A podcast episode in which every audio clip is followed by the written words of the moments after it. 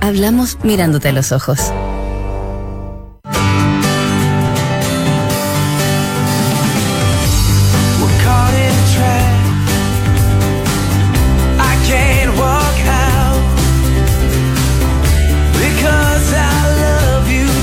Banco Falabella. Hablamos mirándote a los ojos.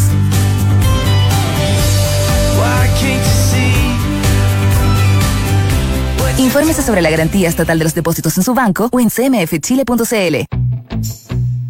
Una gran noticia para las empresas del país. Claro Empresas y La Tercera han creado Piensa Digital, una plataforma para conocer, escuchar y participar de las ideas que están acelerando la transformación de los negocios. Si quieres conocer lo último en tecnología, tendencias e innovación para empresas, entra a latercera.com slash piensa digital y comienza a acelerar los cambios que tu empresa necesita. Claro Empresas, transformemos tu negocio hoy. Duna presenta La Tercera PM, las historias imprescindibles y una nueva mirada de los temas de hoy. Con María José Soto. Auspicio de Inmobiliaria Sinergia. La tercera PM en Duna. Sonidos de tu mundo.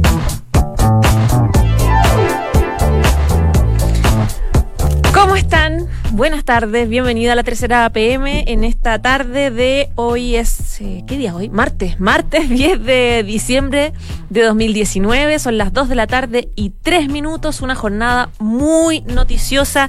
Desde ayer en la noche nos enteramos de este accidente lamentable de este avión de la FACH del que vamos a hablar al detalle. También hay novedades en el Congreso, continúa la acusación contra el exministro Chadwick y también el cambio de mando en Buenos Aires. Muchas de las cosas que ya están disponibles en la tercera PM y para, pasamos ahora a contarles los titulares.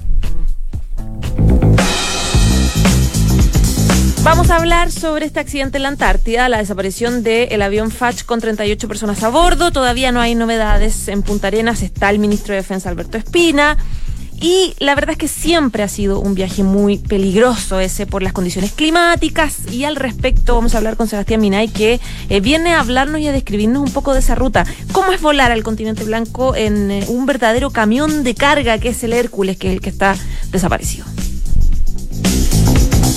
Terminaron por ahora, es un receso en Valparaíso, los alegatos por la acusación constitucional contra el ex ministro del Interior, Andrés Chadwick. Eh, esto en la sede del Congreso, él estuvo en la sede del Congreso temprano y fue el turno de Gabriel Boric, los diputados Gabriel Silver y Marcos Ilavaca que eh, de alguna forma plantearon los argumentos en contra de el exsecretario de Estado, también estuvo en la defensa de Chadwick Luis Hermosilla, hubo ahí una suerte de, altercado también con, con Boric.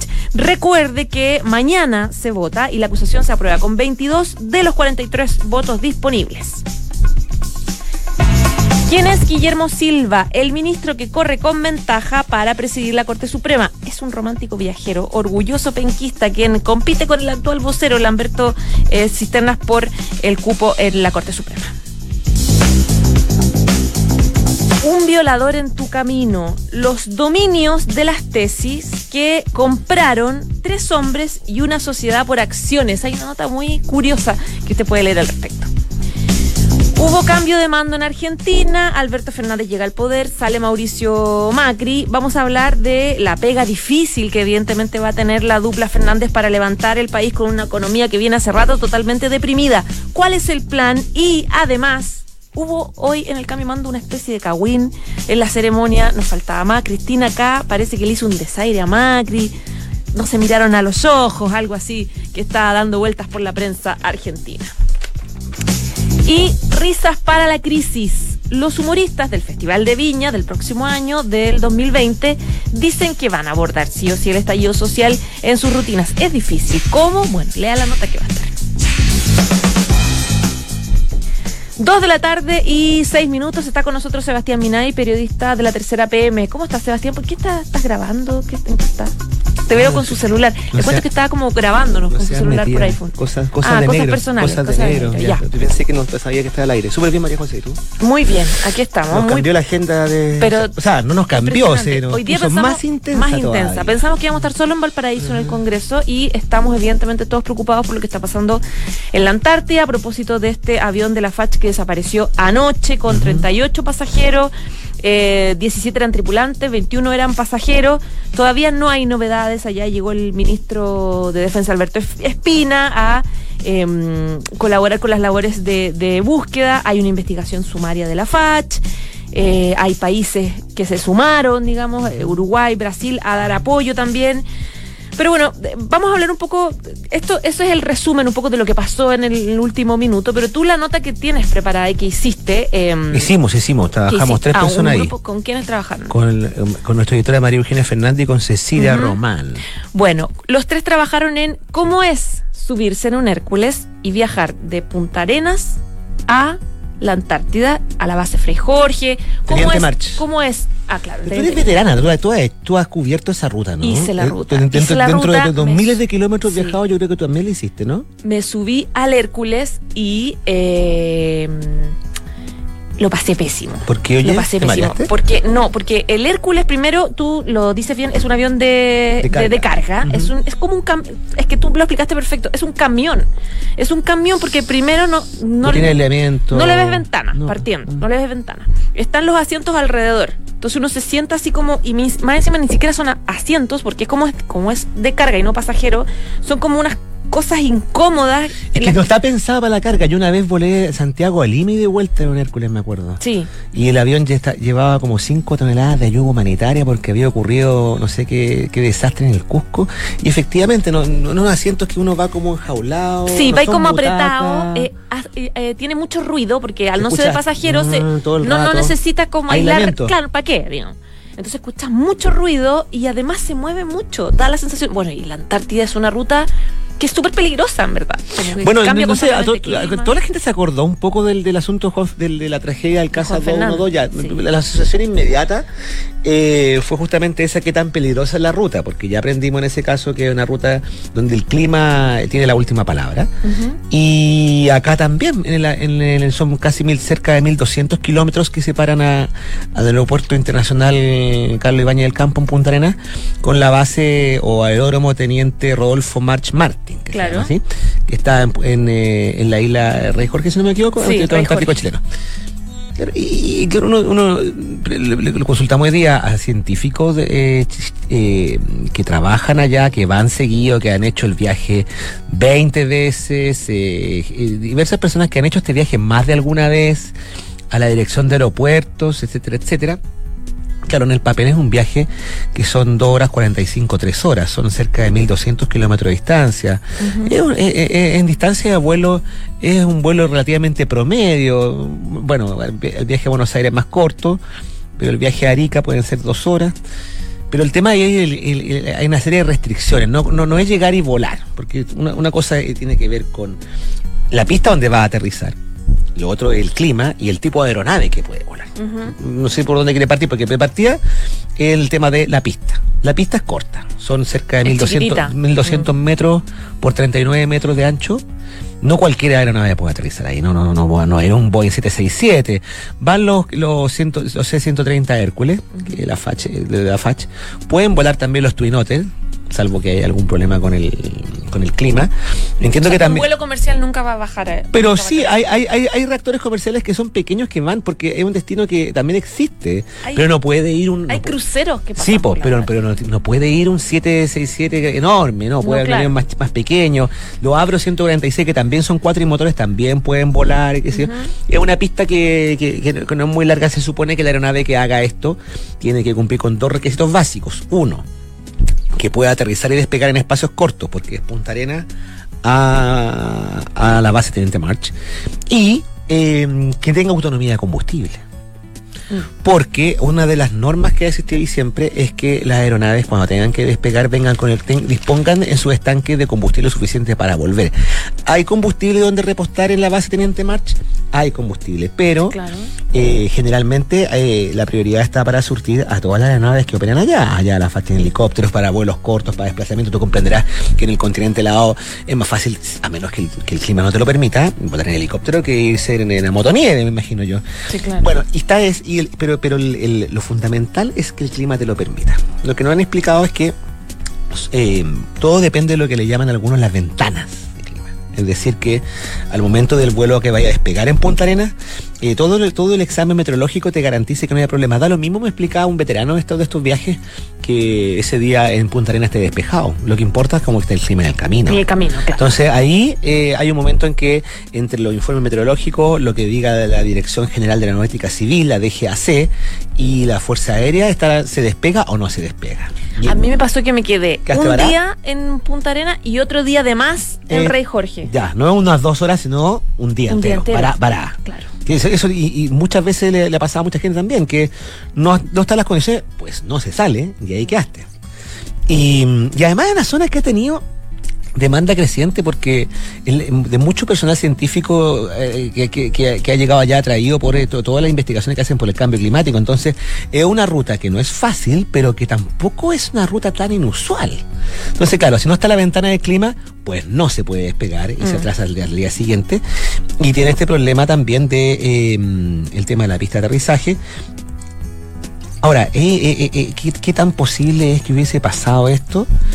Mira, hay gente que con experiencia en esto que te dice que el, un piloto de un Hércules C-130, de un Lockheed C-130, que son unas aeronaves que la mayoría de las que dispone la Fuerza Aérea datan del año 70, pero que han sido permanentemente actualizadas, actualizadas. No es, no es una cafetera voladora para aquel que lo pueda pensar, porque la gente... Pero que están en buenas condiciones. Sí, porque la gente a veces dice, ahí tiene hélice o tiene turbo reactor. Ahí tiene hélice una cosa vieja. No mm. necesariamente. No necesariamente, claro. No necesariamente. O sea, podríamos hablar toda una hora de aviones, así como alguna vez hablamos de orcas, pero de verdad hay aviones que son... Es, una aeronave que es calificada como muy confiable, es como, es como carne de perro, por así decirlo como si habláramos de estos Land Rover viejos, es como esto, una aeronave que está hecha, no está hecha para que tú te vayas cómoda, está hecha para el transporte militar y de carga. Entonces, eh, que generalmente los pilotos que la, que la operan eh, no hay gente que tenga pocas horas de vuelo, o sea, hay gente que realmente ya ha tenido varias gente veces. que tiene mucha experiencia. Sí, un piloto no te va, no va, no va a hacer el ida y vuelta de la nada, o sea, una persona con, con experiencia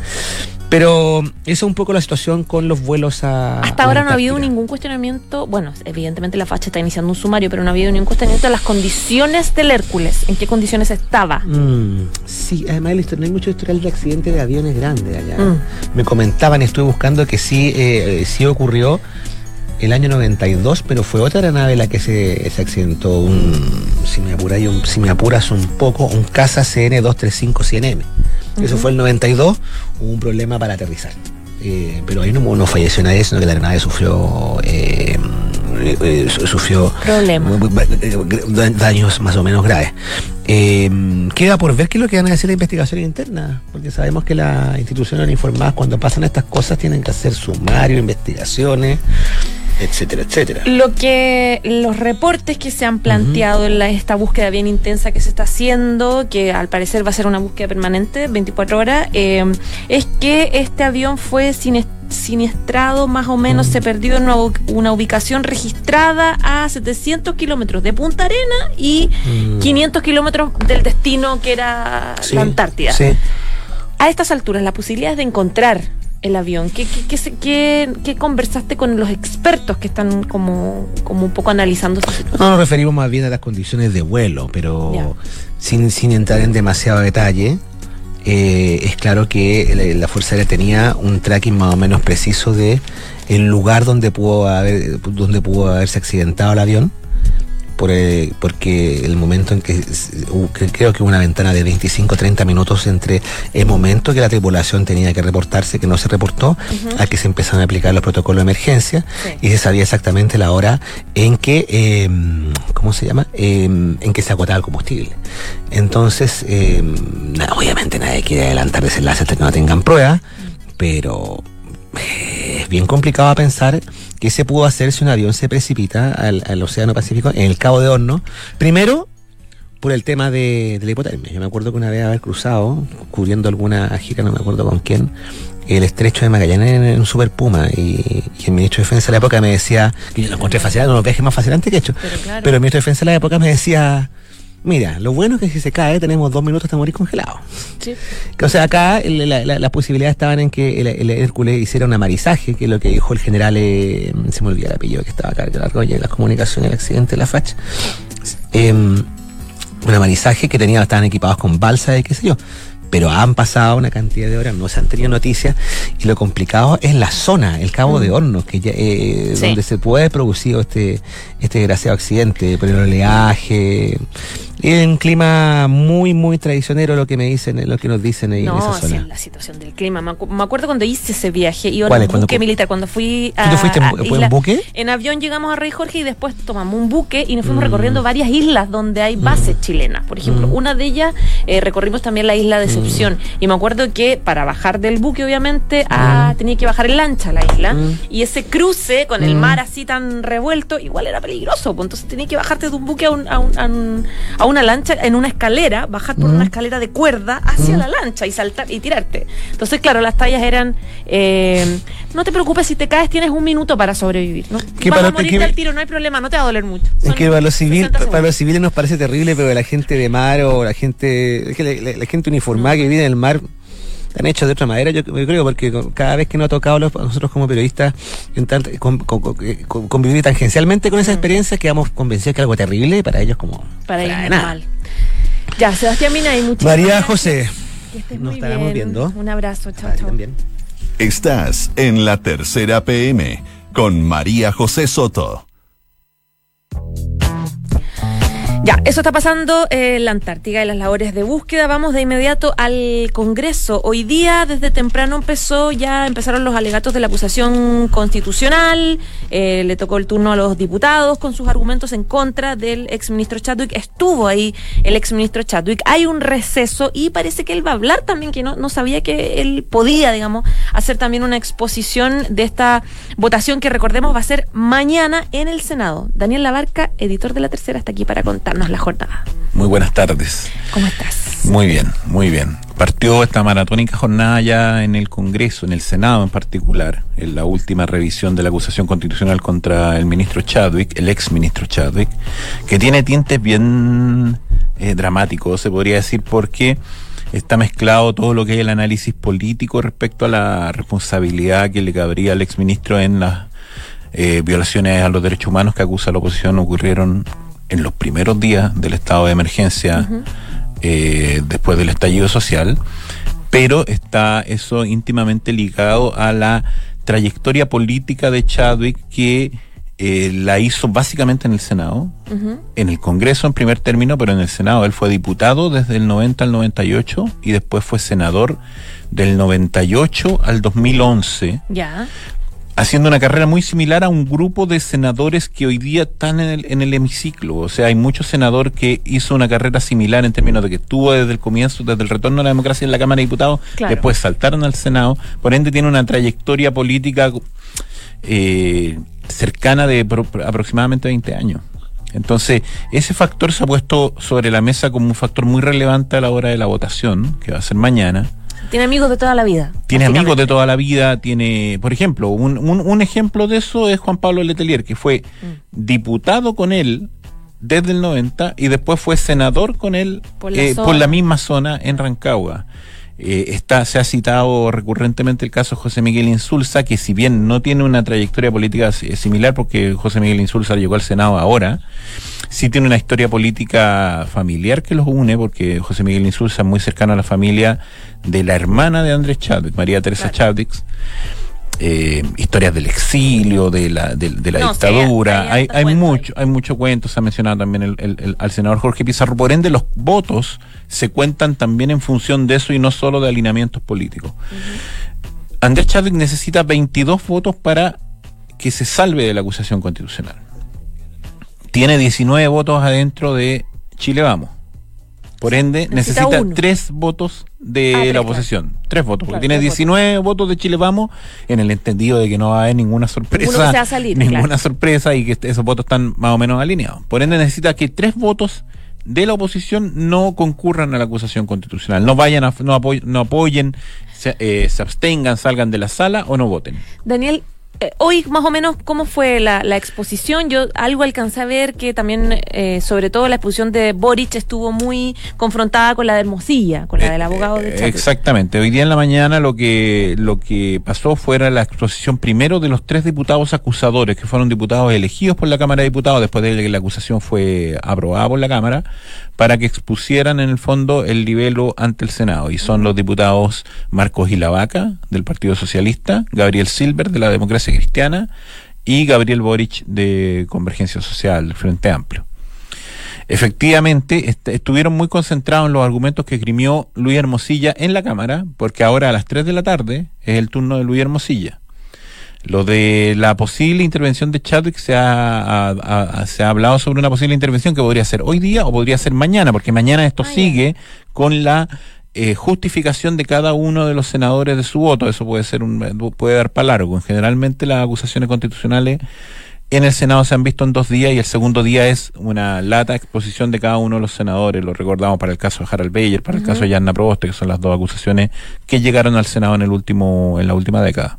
Ahora, a estas alturas las exposiciones ya no, no influyen mucho, digamos, en, en- en la decisión No, que cada senador tiene en su cabecita. Uno podría decir que aquí está todo, Está- ma- está está todo- más o más o menos jugado. De hecho, la nota que trae la tercera PM hoy día sobre la, la irrupción de Andrés Chadwick en el Senado, que era algo que estaba en debate hasta ayer, pero él hoy día llegó, se reunió con su gente, estuvo ahí observando la primera parte de la, de la, de la acusación en el fondo, eh, da a entender que en el gobierno, donde ahora están teniendo un rol mucho más activo que el que tuvieron en la Cámara de Diputados, eh, ven muy difícil que puedan conseguir los tres votos. Hay uno, hay uno que uno podría dar por seguro, que es el senador Jorge Pizarro, que va a estar hoy día en la sala, pero mañana no va a estar porque tiene programado un viaje al Parlatino en Panamá. Eh, hasta ahora él va a viajar y por ende ese es un voto menos que tendría la oposición para aprobar la acusación. Pero estaba en duda si él votaba en realidad a favor o en contra. Claro, y por ende la interpretación es que quizás también, también podría perjudicar a Chadwick su ausencia, Claro. pero en estricto rigor no, porque da lo mismo, que vote en contra o que no esté. Claro. eh, o que vota a favor y que no esté en el fondo. Lo, lo que necesita la- lo que necesita Chadwick en el fondo es que no hayan 22 Voto en votos opositores. Claro.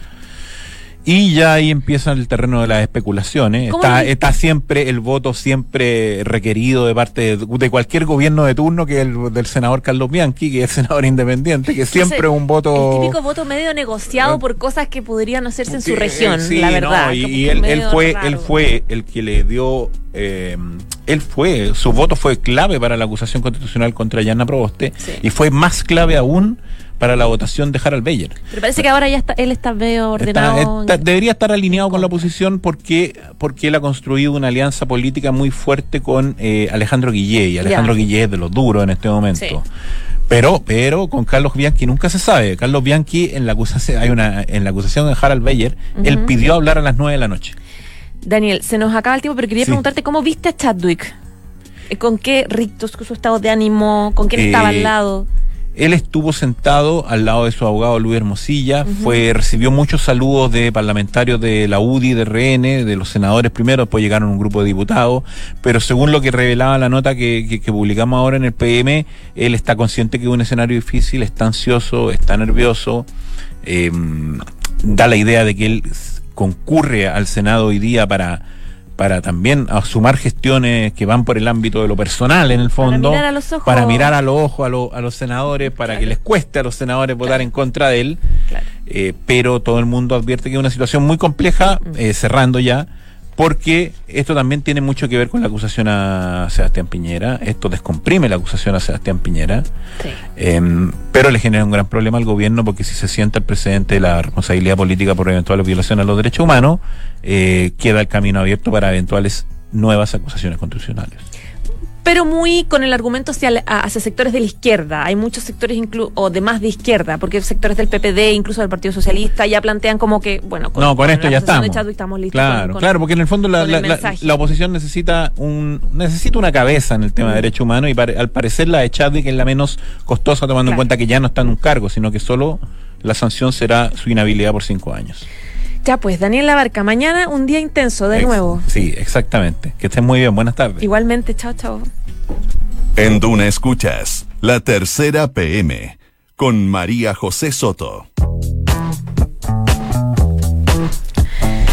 Dos de la tarde y 26 minutos. Eh, nos atrasamos harto. Alejandro Tapia, editor de Mundo de la Tercera. ¿Qué tal, José? ¿Cómo estás? Bien, tú estás, pero totalmente. eh, Argentinizado. Argentinizado con este cambio de mando que incluyó desaires de Cristina acá.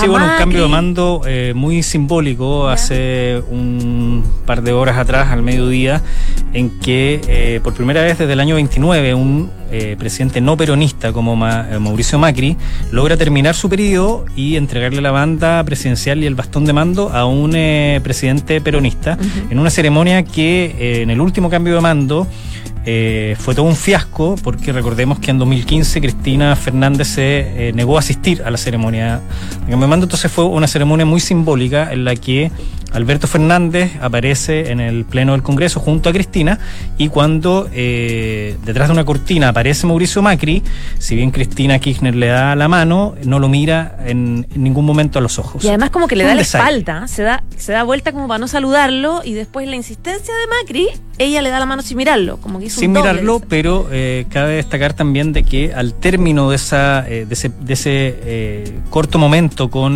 Macri, Alberto Fernández y Cristina en ese estrado, cuando Macri se va de ahí, se despide, tampoco se despide de Cristina. O sea, quizás Ah, le vuelve un poco la mano. Claro. Son simbolismos, señales, pero en el- lo, lo más interesante finalmente es lo que anuncia Alberto Fernández en un discurso bastante largo, en el que básicamente lo que él dice que eh, Argentina, eh, es- le entregan una Argentina en que se tomaron muy malas decisiones económicas, en la que subió la inflación, el desempleo, la pobreza, eh, que su misión, digamos, es poner a Argentina de pie, como fue, este es el eslogan de su campaña y eh, sostiene que eh, Argentina eh, debe pagar, digamos, su deuda, pero que no lo va a pagar si es que no hay crecimiento. Eso fue una, una señal muy potente. Y la segunda señal fuerte es que él dice que no va a someter a debate parlamentario el presupuesto, digamos, para el 2020. Otra señal también interesante. Una ceremonia que estuvo llena también de guiños. Él, en, en un pasaje importante de su discurso, sostiene que eh, hace una crítica a la justicia, al sistema judicial, que dice que a veces actúa según los tiempos políticos, es una clara señal, digamos, los procesamientos de funcionarios K y de la propia, Claro, de la propia Cristina. claro, eh, que en todo momento estuvo ahí a su lado. En otro pasaje le agradece personalmente a Cristina eh, por...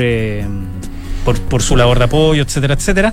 Y en la parte en que él se emociona es cuando menciona a sus padres y recuerda que ellos lo formaron en, en política eh, y ahí se, se, se- se quiebra y está visiblemente eh, Se emocionado. emociona. Claro.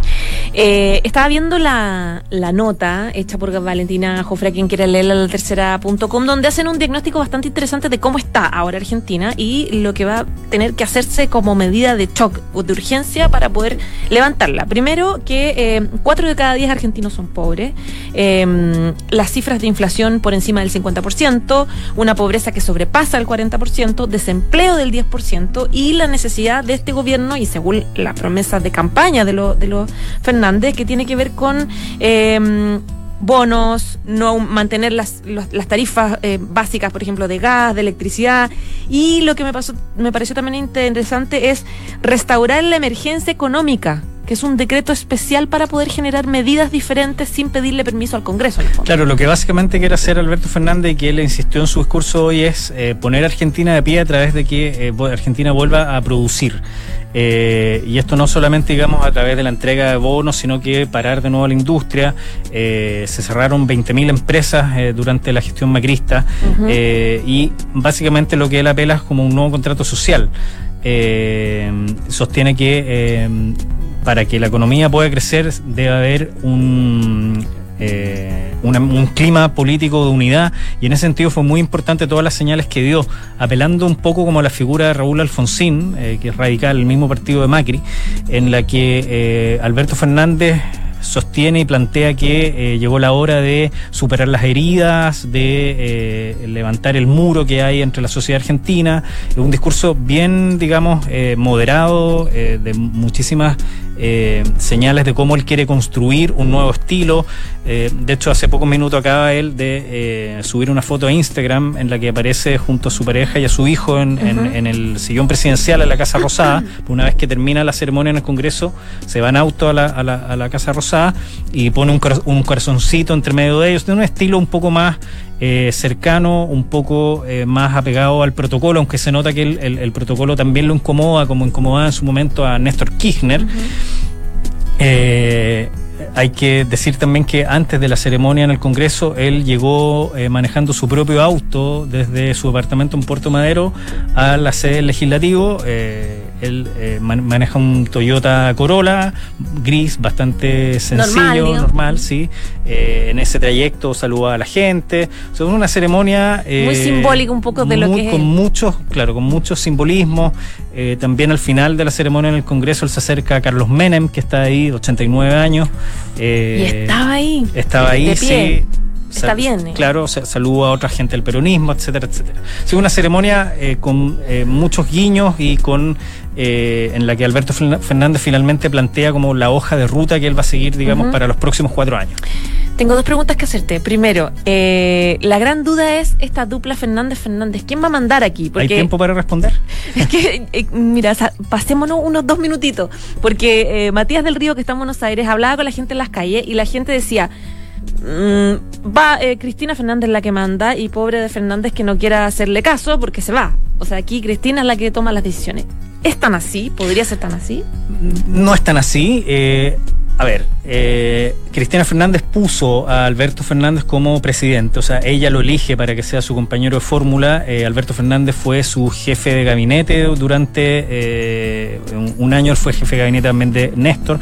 Terminó muy peleada con Cristina, después se reconciliaron y Cristina es la que decide no ir ella como candidata a la presidencia, sino poner a Alberto Fernández. Es decir, que sin ese gesto y sin esa estrategia que usó el kirchnerismo eh, para volver a la Casa Blanca, era imposible que eh, Alberto Fernández fuera presidente. Ahora que Claro. Alberto Fernández es presidente, eh, parece eh, poco probable que sea un mero títere de, de- de Cristina.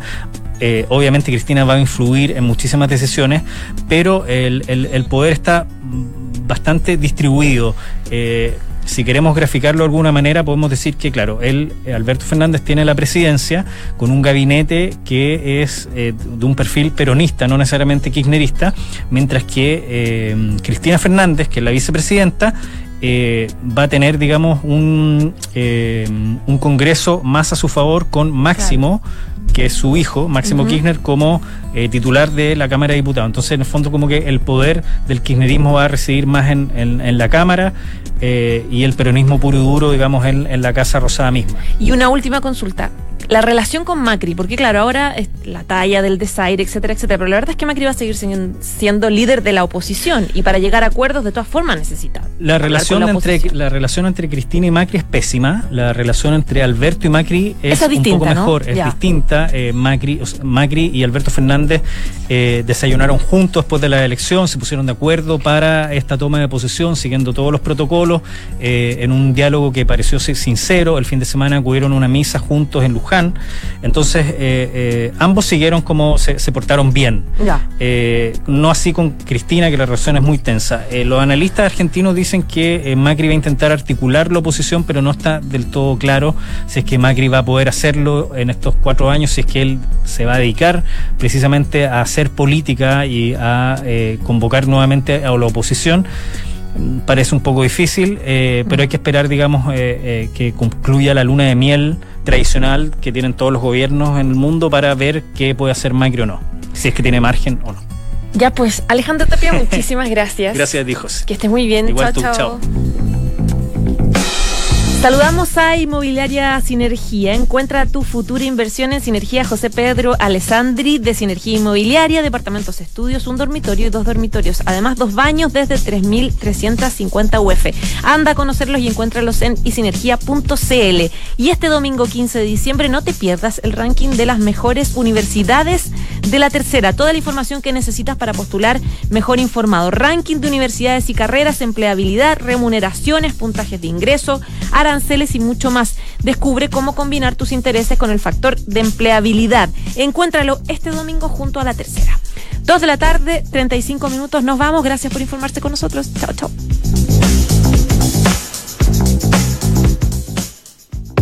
Futura inversión puede estar a la altura de todos tus sueños. Descubre Edificio Sinergia José Pedro Alessandri de Sinergia Inmobiliaria. Un edificio ubicado a pasos de Plaza Ñuñoa y estaciones de Metro Ñuñoa y Chile, España. Con departamentos de uno, dos y tres dormitorios, con un diseño y espacios comunes que te sorprenderán. Búscanos en Waze como Sinergia José Pedro Alessandri o encontrémonos en isinergia.cl. 1941. Cuando Juan Rulfo conoce a Clara Aparicio en Guadalajara, tiene él 24 años y ella apenas 13. Y como hizo Dante con Beatriz, deberá seguirla aquí y allá para no perder su rastro hasta que finalmente en 1941 le habla para confesarle su propósito, iniciar un noviazgo. Clara accede con la condición de esperar por lo menos tres años. Juan acepta y escribe cartas frenéticas para registrar ahí su alegría y su amor de una espera que tardaría bastante. En enero de 1945 le escribe, Muchachita, no puedo dejar pasar un día sin pensar en ti. Ayer soñé que tomaba tu carita entre mis manos y te besaba. Fue un dulce y suave sueño.